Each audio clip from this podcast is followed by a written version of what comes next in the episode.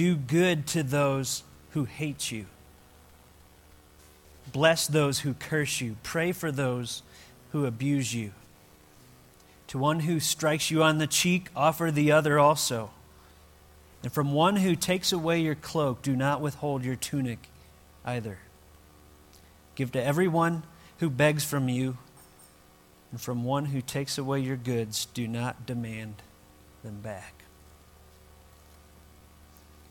If we came here looking for comfort this morning, we may be disappointed. Virginia Owens is a professor at Texas A&M and she exposed her class to the Sermon on the Mount years back. Sermon on the Mount is Matthew's recording of a very similar message, possibly even the same message.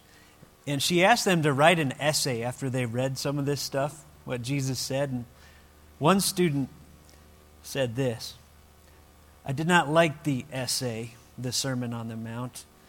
I found the sermon hard to read, and it made me feel like I had to be perfect, and no one is. If you've ever read the Sermon on the Mount, maybe you felt that. She was encouraged by this kind of honest, raw response, because sometimes we just give sort of a, a blah blah response to things that we've read so many times. But this class, it was like, listen to what she said. She said, At this point, I began to be encouraged. This was the real reaction, a pristine response to the gospel. I find it strangely heartening that the Bible remains offensive to honest, ignorant ears, just as it was in the first century. You ever read something in the Bible and find it offensive or hard to swallow?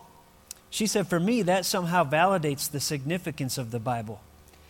Whereas the scriptures almost lost their characteristically astringent flavor during the past century, the current widespread biblical illiteracy should catapult us into a situation more nearly approximating that of their original first century audience. This class did not like what they read there. Like, Jesus is telling us to be perfect, to live in ways that just don't make sense, and I can't do it. I'm not perfect. I don't like that. And if you doubt that Jesus was speaking so strongly, in Matthew 5, where Matthew records it, he looks at the crowd that's listening and he says, Unless your righteousness exceeds that of the scribes and the Pharisees, you will never enter the kingdom of heaven. Now, I don't know what you think when you read that. The crowd there is looking at the Pharisees and they're like, these are the holiest dudes I know. They had so many rules that they followed. There was even one group known as the bleeding Pharisees because they knew it was wrong to lust after a woman. So they, they added a rule to that. They said, we won't even look at a woman. So this group known as the bleeding Pharisees, if a woman was walking down the street, would would look down. And they became known as the bleeding Pharisees because of how often they ran into things.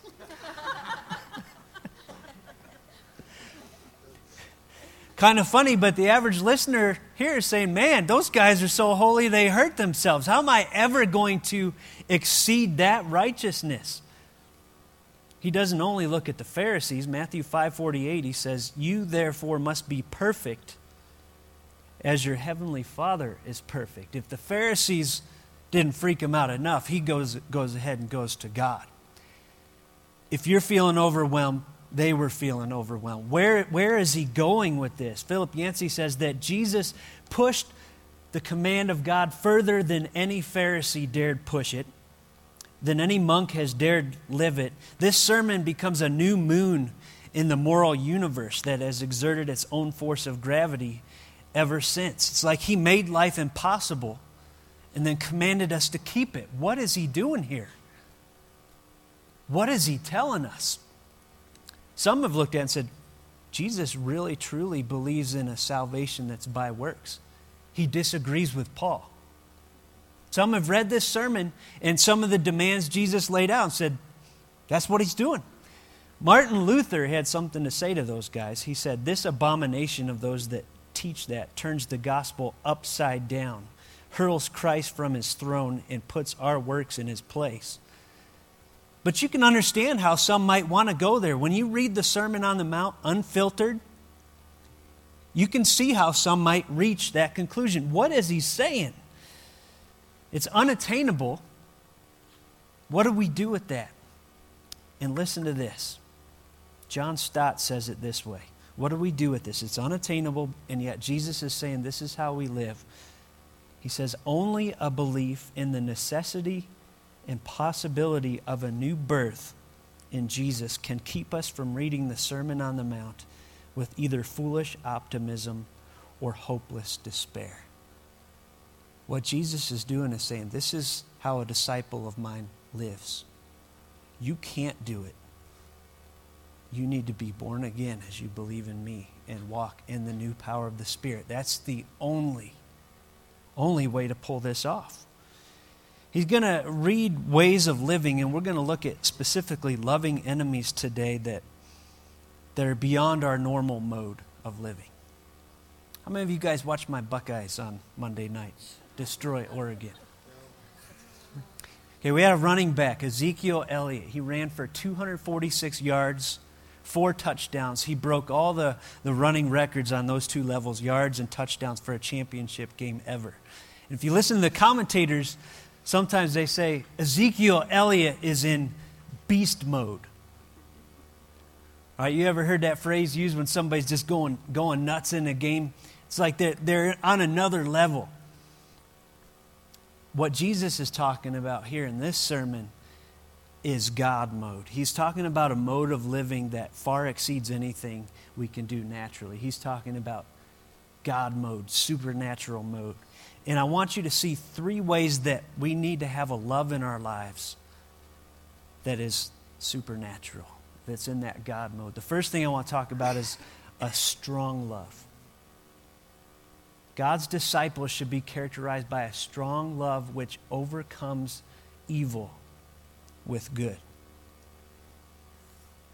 The context, you remember last week, Jesus had finished the Beatitudes and, and he'd said, When they exclude you and insult you and reject your name as evil because of the Son of Man, rejoice in that day and leap for joy because great is your reward in heaven. For that is how their ancestors treated the prophets. Now he's going to pick up and say, This is how you treat the people that treat you that way, the people that oppose you in your life.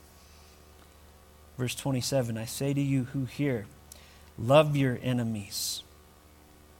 Do good to those who hate you. That's positive action. Bless those who curse you.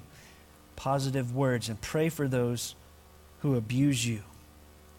Taking them to God in your prayer life. Now, what do many people think when they read those words?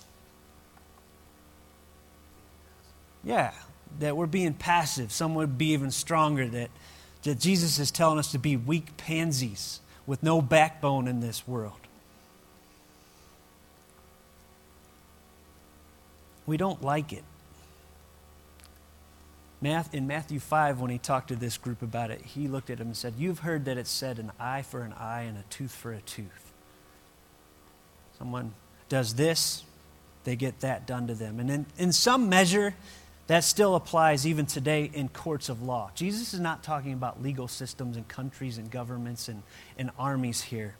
They have a responsibility to bring punishment to the evildoer. Romans 13 says, Let every person be subject to the governing authorities, for there is no authority except from God. And those that exist have been instituted by God. Therefore, whoever resists the authorities resists what God has appointed, and those who resist will incur judgment. For rulers are not a terror to good conduct, but to bad. Would you have no fear of the one who is in authority? Then do what is good, and you'll receive his approval. For he is God's servant for your good. But if you do wrong, be afraid, for he does not bear the sword in vain. There is a place for an eye for an eye and a tooth for a tooth. God says that's why he's instituted governing authorities. It was true in the Old Testament, it's true today. But what the Pharisees had done was taken that command that was for the government and they had brought that into their own personal relationships, which was not where it belonged. Eye for eye, tooth for tooth does not belong in our interpersonal relationships. Those should be characterized by love. In fact, right before we read about the power of the government, in Romans 12, at the end of that chapter, he talks to individuals. Paul says, Do not repay anyone evil for evil. Be careful to do what is right in the eyes of everyone. If it's possible, as far as it depends on you, live at peace with everyone. Do not take revenge, my dear friends, but leave room for God's wrath, for it is written, It is mine to avenge, I will repay, says the Lord. On the contrary, if your enemy is hungry, feed him. If he's thirsty, give him something to drink. In doing this, you will heap burning coals on his head. In other words, bring conviction. it's like, what's, why is this person doing this? Makes him think. Do not be overcome by evil, but overcome evil with good. The Pharisees had brought eye for an eye and tooth for a tooth into a personal relationship level. We've been guilty of that at times, have we not? I will love this person if they love me, but woe is them if they cross me in any way. I'm going to get even. Jesus is going to come and he's going to challenge that. They had also heard it was said, You shall love your neighbor and hate your enemy. Jesus said that in Matthew 5 in this sermon as well. Love your neighbor, and they had defined neighbor as those who are like me. Those who look like me, act like me, talk like me, love me, care for me. But anybody who's different or from another country or, or treats me in any way wrong, I'm going to hate them. You remember Jesus would shake that up later in this book in the parable of the Good Samaritan, right? I'm not going to go through it because you know it, but he redefined neighbor for them. Neighbor is now a fellow human being in need, whose need we know and are in a position in some measure to relieve, even if said person is an enemy. That was the whole point of that parable. They hated Samaritans, yet it was a Samaritan who helped the Jew in need. He goes on. To one who strikes you on the cheek, offer the other also. And this is another one of those ones we read and say, Come on, Jesus. It's not like you're telling me to be a wuss. Like, I, I, don't, I don't like that. That doesn't go well with my pull myself up by my own bootstraps mentality. But I want you to notice what you're not doing here. You're not retaliating, but also you're not leaving. You're not running and hiding, are you? Someone strikes you in the cheek. You know how much courage it takes to stand there and continue to be faithful to why you're there in the first place? It's not passivity. You're loving the other person. You're not retaliating, but you're not running either. He goes on to say, don't just not retaliate. I want you to do good things to them. Some of us are okay with, okay, I won't get revenge, but that's as far as it goes. I'm not going to try to hurt him, but don't you dare ask me to do anything nice for him. Jesus says, from one who takes away your cloak, that's your outer garment, don't, don't withhold your tunic either. They want your coat, give them your shirt too. Give to everyone who begs from you, and from one who takes away your goods, do not demand them back. Matthew 5 says, If anyone forces you to go one mile, go with them two miles. Sometimes Roman soldiers would do that. They'd grab a Jewish citizen and say, You're carrying my stuff for the next mile. You imagine these people that wanted a revolutionary Messiah hearing this, like, come on, come on, Jesus. But what's going on? We, we think we're giving in, we think we're weak. But I like this quote. Alexander Maclaren says, Why should Christians always let their enemies settle the terms of battle? We're not to be mere reverberating surfaces giving back echoes of angry voices. Let us take the initiative, and if men scowl, let us meet them with open hearts and smiles, for a soft answer turns away wrath. What he's saying is their weapons will not help us win the war. If you fight hate with hate, and anger with anger, and hurt with hurt, you are not going to win the war that God has us here to win. Paul says in 1 Corinthians 10 our weapons are not the weapons of this world. We do not wage war as the world does. What are the weapons of the world? Power,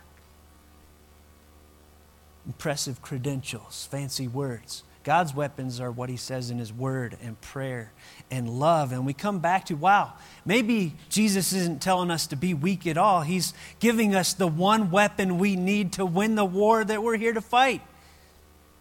The weapon is love. Paul reminds us that person hurting you is not the enemy. Our battle is not against flesh and blood. We must go with love. Verse 31 As you wish that others would do to you, do so to them. This again is taking it to another level. There were other religions, even at the time that Jesus said this, that would say, Don't do anything to anyone else that you wouldn't want them to do to you. Okay, we can stomach that. Jesus takes it to that next level. Don't just stop there. If you would love something done to you, do it to them. Who is that enemy in your life right now? How would you want them to treat you this morning? Jesus says, Go and do that for them. Alfred Plummer says this to return evil for good is devilish, to return good for good is human, to return good for evil is divine. That's what I'm talking about, that God mode. It's not good enough just to live on the same plane as the people around us that don't know Jesus. Jesus is saying, I've got something higher for you if you're my follower. He explains it in verse 32. He says, If you love those who love you, what benefit is that to you? For even sinners love those who love them. And if you do good to those who do good to you, what benefit is that to you? For even sinners do the same. And if you lend to those from whom you expect to receive, what credit is that to you? Even sinners lend to sinners to get back the same amount. I want you on another level. I want you on the God level. Dietrich Bonhoeffer, and who gave his life for the sake of Christ during the time of Nazi Germany, stood up for the truth when many so called Christians in his country went along with Hitler's awful regime. So when he speaks, I listen. When he speaks about loving our enemies and loving those who hurt us, I listen. He says, What makes the Christian different from other men is the peculiar, the extraordinary, the unusual. Now, I want you to think about your Christian life right now. Is there anything peculiar about it? Katrina. Is there anything extraordinary about it? Are you just blending in with your neighborhood? Said, What makes us different is that which is not a matter of course. It is the more, it is the beyond all that. The natural is one and the same for heathen and Christian. The distinctive quality of the Christian life begins with the peculiar. For Jesus, the hallmark of the Christian is the extraordinary. What's extraordinary about the way you love people? He went on to define that peculiar. Listen to this it's the love of Jesus Christ Himself who went patiently and obediently to the cross. The cross is the differential of the Christian religion. If I put how we love people next to the cross, is there a, is there a comparison? That's what Jesus wants. James 1:20 says man's anger doesn't bring about the righteous life God desires. Oh, how many times we love to fix those situations with our anger, right? And our revenge. James said it doesn't work in our individual lives, it doesn't work in these situations. It's not weakness. Spurgeon says we are to be as the anvil when bad men are the hammers. He said anvil, not doormat, right? You ever, you ever seen how strong and hard and firmly placed an anvil is? It takes the blows, but it doesn't give in. And the picture is that of Jesus Christ. You, you, you've seen Passion of the Christ, you've read the gospel accounts. Jewish police spat on him, blindfolded him, struck him in the face. The soldiers put a purple robe on him. They crowned him with thorns. They jeered at him. They smacked him, spit on him, and all that before they put him on a cross. And he allowed them to continue until they were finished. Do you see any weakness there in our Savior? No, you see love. In Isaiah 50, verse 6, here's how it predicted that in the Old Testament I gave my back to my smiters, and my cheeks to those who pulled out my beard. I hid not my face from shame and spitting. There's a big difference between weakness and godly love. In the middle of it, he continued to speak the truth.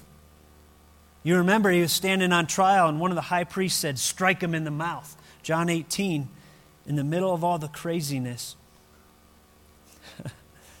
Jesus said, If what I said is wrong, bear witness about the wrong. But if what I said is right, why do you strike me? You talk about some courage. I am who I say I am. I'm not going to retaliate, but I'm going to continue to speak the truth. Who do we celebrate tomorrow? Martin Luther King, Reverend Martin Luther King. Someone who knew this principle of nonviolent standing up for the truth as well as anybody ever has. Listen to some of the injustices he went through. Dr. Benjamin Mays listed these at his funeral. Benjamin Mays said, If any man knew the meaning of suffering, King knew. House bombed, living day by day for 13 years under constant threats of death, maliciously accused of being a communist falsely accused of being insincere, stabbed by a member of his own race, slugged in a hotel lobby, jailed over 20 times, occasionally deeply hurt because friends betrayed him, and yet this man had no bitterness in his heart. No rancor in his soul, no revenge in his mind. And he went up and down the length and breadth of this world preaching nonviolence and the redemptive power of love the words of Benjamin Mays. And Martin Luther King's own words in a sermon called Loving Your Enemies, based on the Sermon on the Mount. He wrestled with why are Christians to love and how are Christians to love. This is what Martin Luther King said in his own words after centuries of injustice to his people. He said, Hate multiplies hate. In a descending spiral of violence, and is just as injurious to the person who hates as to his victim. But above all, he said this love is the only force capable of transforming an enemy into a friend, for it has creative and redemptive power. And he said, if we meet hate with love, we will obtain a double victory. What did he mean by double victory? We would win our freedom and our oppressors. What an example. Strong love. We overcome evil with good. The second thing I want to look at supernatural love. And what I want to say here is we need to look up before we look out to those in our world. We need to look up before we look out. Verse 35 But love your enemies and do good and lend, expecting nothing in return. And your reward will be great, and you'll be sons of the Most High. And here's the looking up for he is kind to the ungrateful and the evil. Be merciful, even as your Father is merciful. Matthew adds in his version that he brings the sun and the rain on the good and the evil alike. That's the heart of our loving Father. He says, You want to call yourself His son? You want to call yourself His daughter? Then you, you love that way too. He's not only good to those who supposedly deserve it or are better than others, He's, he's good to all. The love here, as we know, is agape love. It's this genuine love that says, I'm going to love you even if you hurt me. I'm going to love you even if you're not attractive. I'm going to love you even if you can't do something back for me. I am going to love you. That's agape love. And we get this when it comes to parents and children, right? Generally, even those who don't know Jesus love their children that way.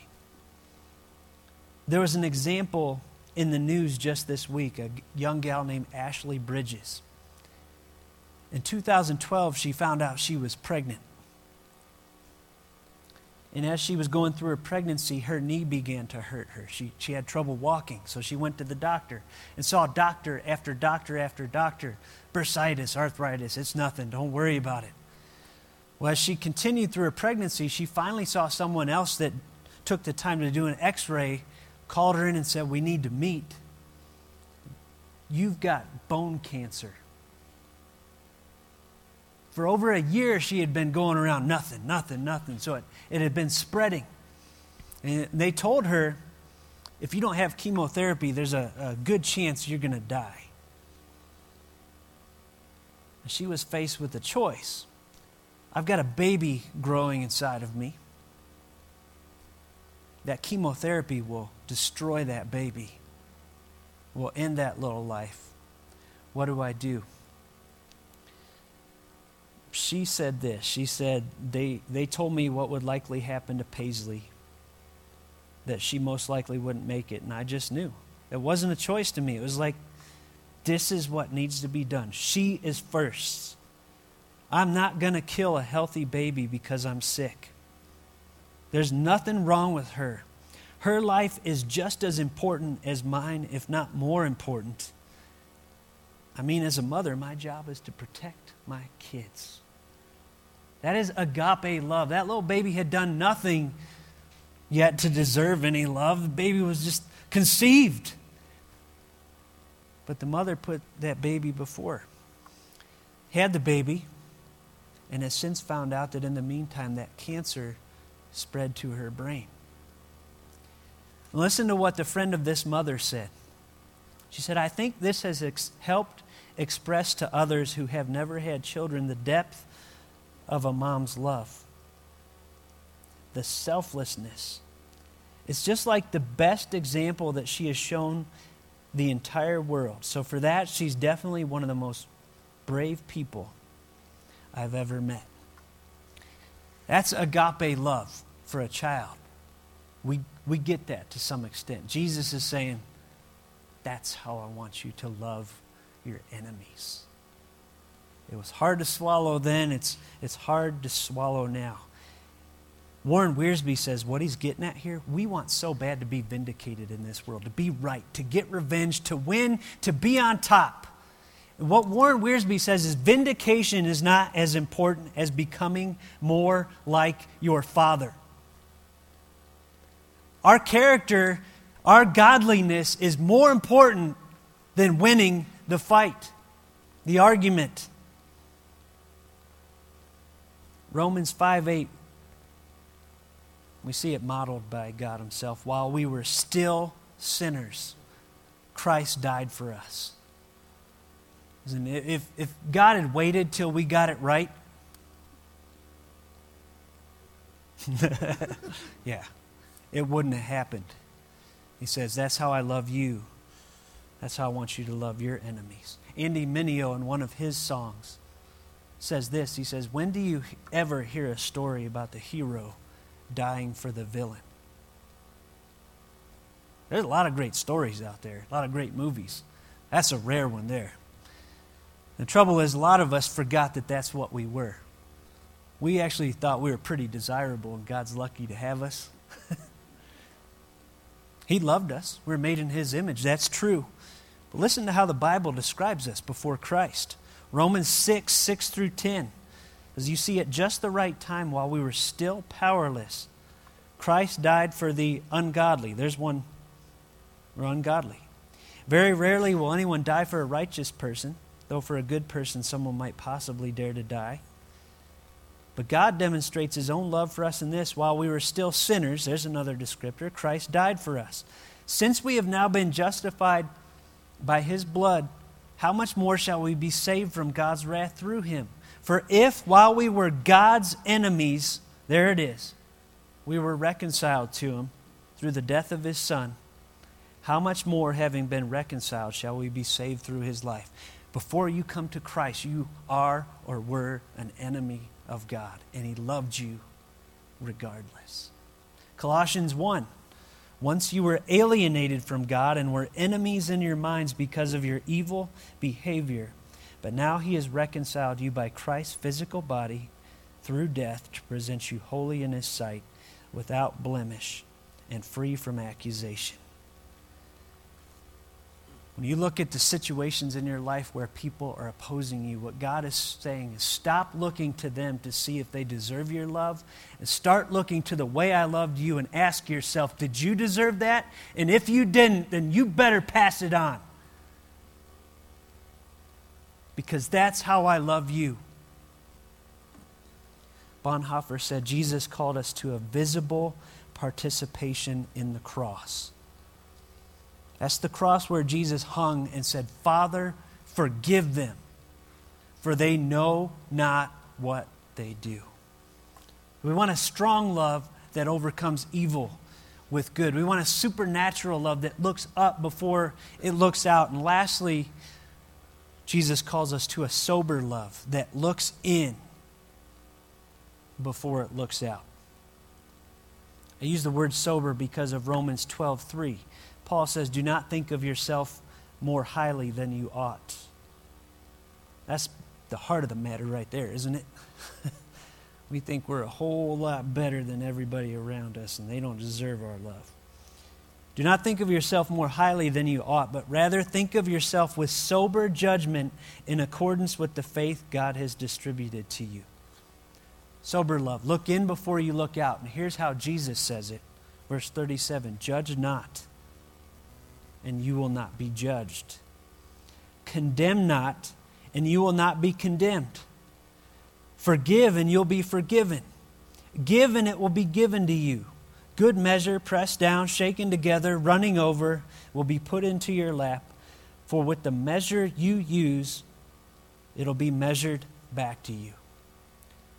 And we could have done a whole sermon on just this judge not, lest you be judged, because it's misused so many times in our world. Many would say, see, you can't call anything sin. That is not what Jesus is saying here. Part of the reason we know that is right after this, he also talks about helping a brother who has a speck in his eye. That, that assumes I have some discernment. Doesn't mean shut your eyes. One man said it this way Jesus does not, cease, does not tell us to cease to be men by suspending our critical powers, which help to distinguish us from animals, but to renounce the presumptuous ambition to be God by setting ourselves up as judges.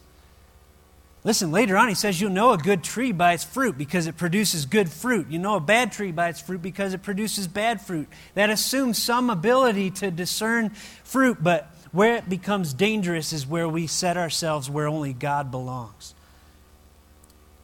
When, when we do that, we begin to judge them harshly in a negative, destructive way that beats them down, and we love it when we can nail them. You ever lived that way? Anybody living that way right now, just looking for that next opportunity to nail that person? We, we think the worst of their motives. Even though we don't really know their motives, we assume, oh man, they're doing this for this reason and that reason when we can't see their heart at all. Anytime they come up with an idea, we, we poo poo it because it's them. We can't get excited about anything that they would, any ideas they would have. When they make a mistake, we're so ungenerous toward them. So ungenerous. Love covers over a multitude of sins is so far removed from us. And what happens is we put ourselves in the wrong role in their lives. Because since when have they been my servants? Responsible to me. And since when have I been their Lord and judge? That's what Paul says. He says, I'll be judged by God. Now, we, we, we have this habit of putting on different glasses. McLaren talks about this. When we look at ourselves, we got these glasses that make, make things look really awesome. we just overlook the, the faults that we have. But we got another pair of glasses that, that we put on when we look at those enemies in our lives. And boy, Every little thing they do wrong. That's all we see, right? We need to have the attitude of Paul. Paul the apostle. Can you imagine him saying this? Man who changed the world for Jesus. 1 Timothy 1:15 Christ Jesus came into the world to save sinners of who I am the worst. That wasn't hyperbole for Paul. He knew his own sin and what Christ had done to turn him from it. Do you know the gravity of your sin? and what Christ has saved you from. Because until you grapple with that, you're going to have the wrong perspective on your brother. He goes on to say this Can a blind man lead a blind man? Will they not both fall into a pit? A disciple is not above his teacher, but everyone, when he is fully trained, will be like his teacher. What's he saying? He's saying, You want so badly to help that other person grow and change from their sinfulness and stuff, but he's like, You can't lead them somewhere where you haven't been yourself. And until you get an honest look at where you need to grow and allow God's grace to work that growth in your life, you ain't going to be able to help them. Can a blind man lead a blind man? They're both going to fall into a pit. Verse 41 Why do you see the speck that's in your brother's eye, but do not notice the log that is in your own eye? Some of the pictures Jesus uses never get old the speck in the one guy's eye, and you see this guy walk in with this giant tree sticking out of his face. Like, let me take a look at that. See, it's, it's a great picture. Jesus is such a great storyteller. He says, How can you say to your brother, Brother, let me take the speck out that is in your eye when you yourself do not see the log that is in your own eye? You hypocrite. First take the log out of your own eye, and then you will see clearly to take out the speck that is in your brother's eye. You see, he doesn't tell us to ignore a brother's sin. That wouldn't be loving because we know that sin is detrimental to them, that it keeps them from joy and peace and fulfillment.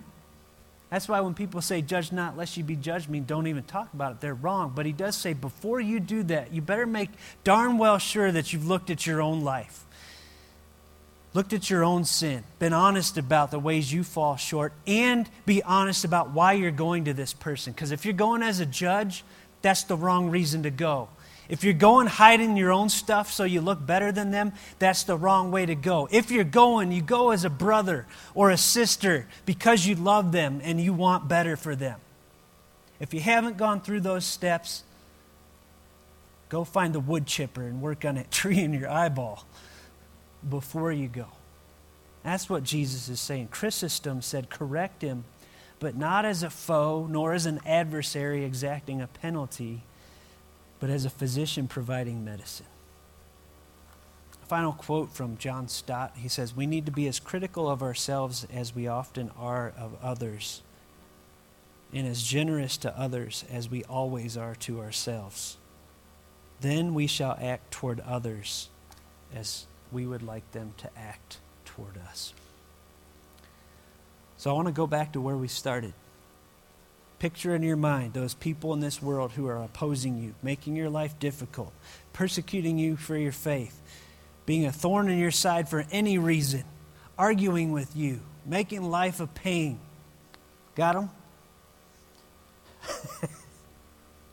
Don't point.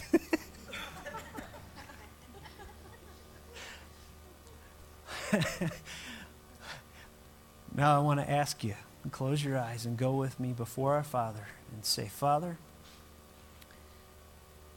help us to have that strong love that you've had for us that overcomes evil with good. Father, help us to have that supernatural love. Help us to lift the eyes of our heart to the way you loved us, even when we didn't and don't deserve it before we look at that person in our lives. And Lord, help us to look in before we look out, to have that sober love. Show us right now any, any motives we have in that relationship that are really based on my pride, my need to, to be right, my need to be on top.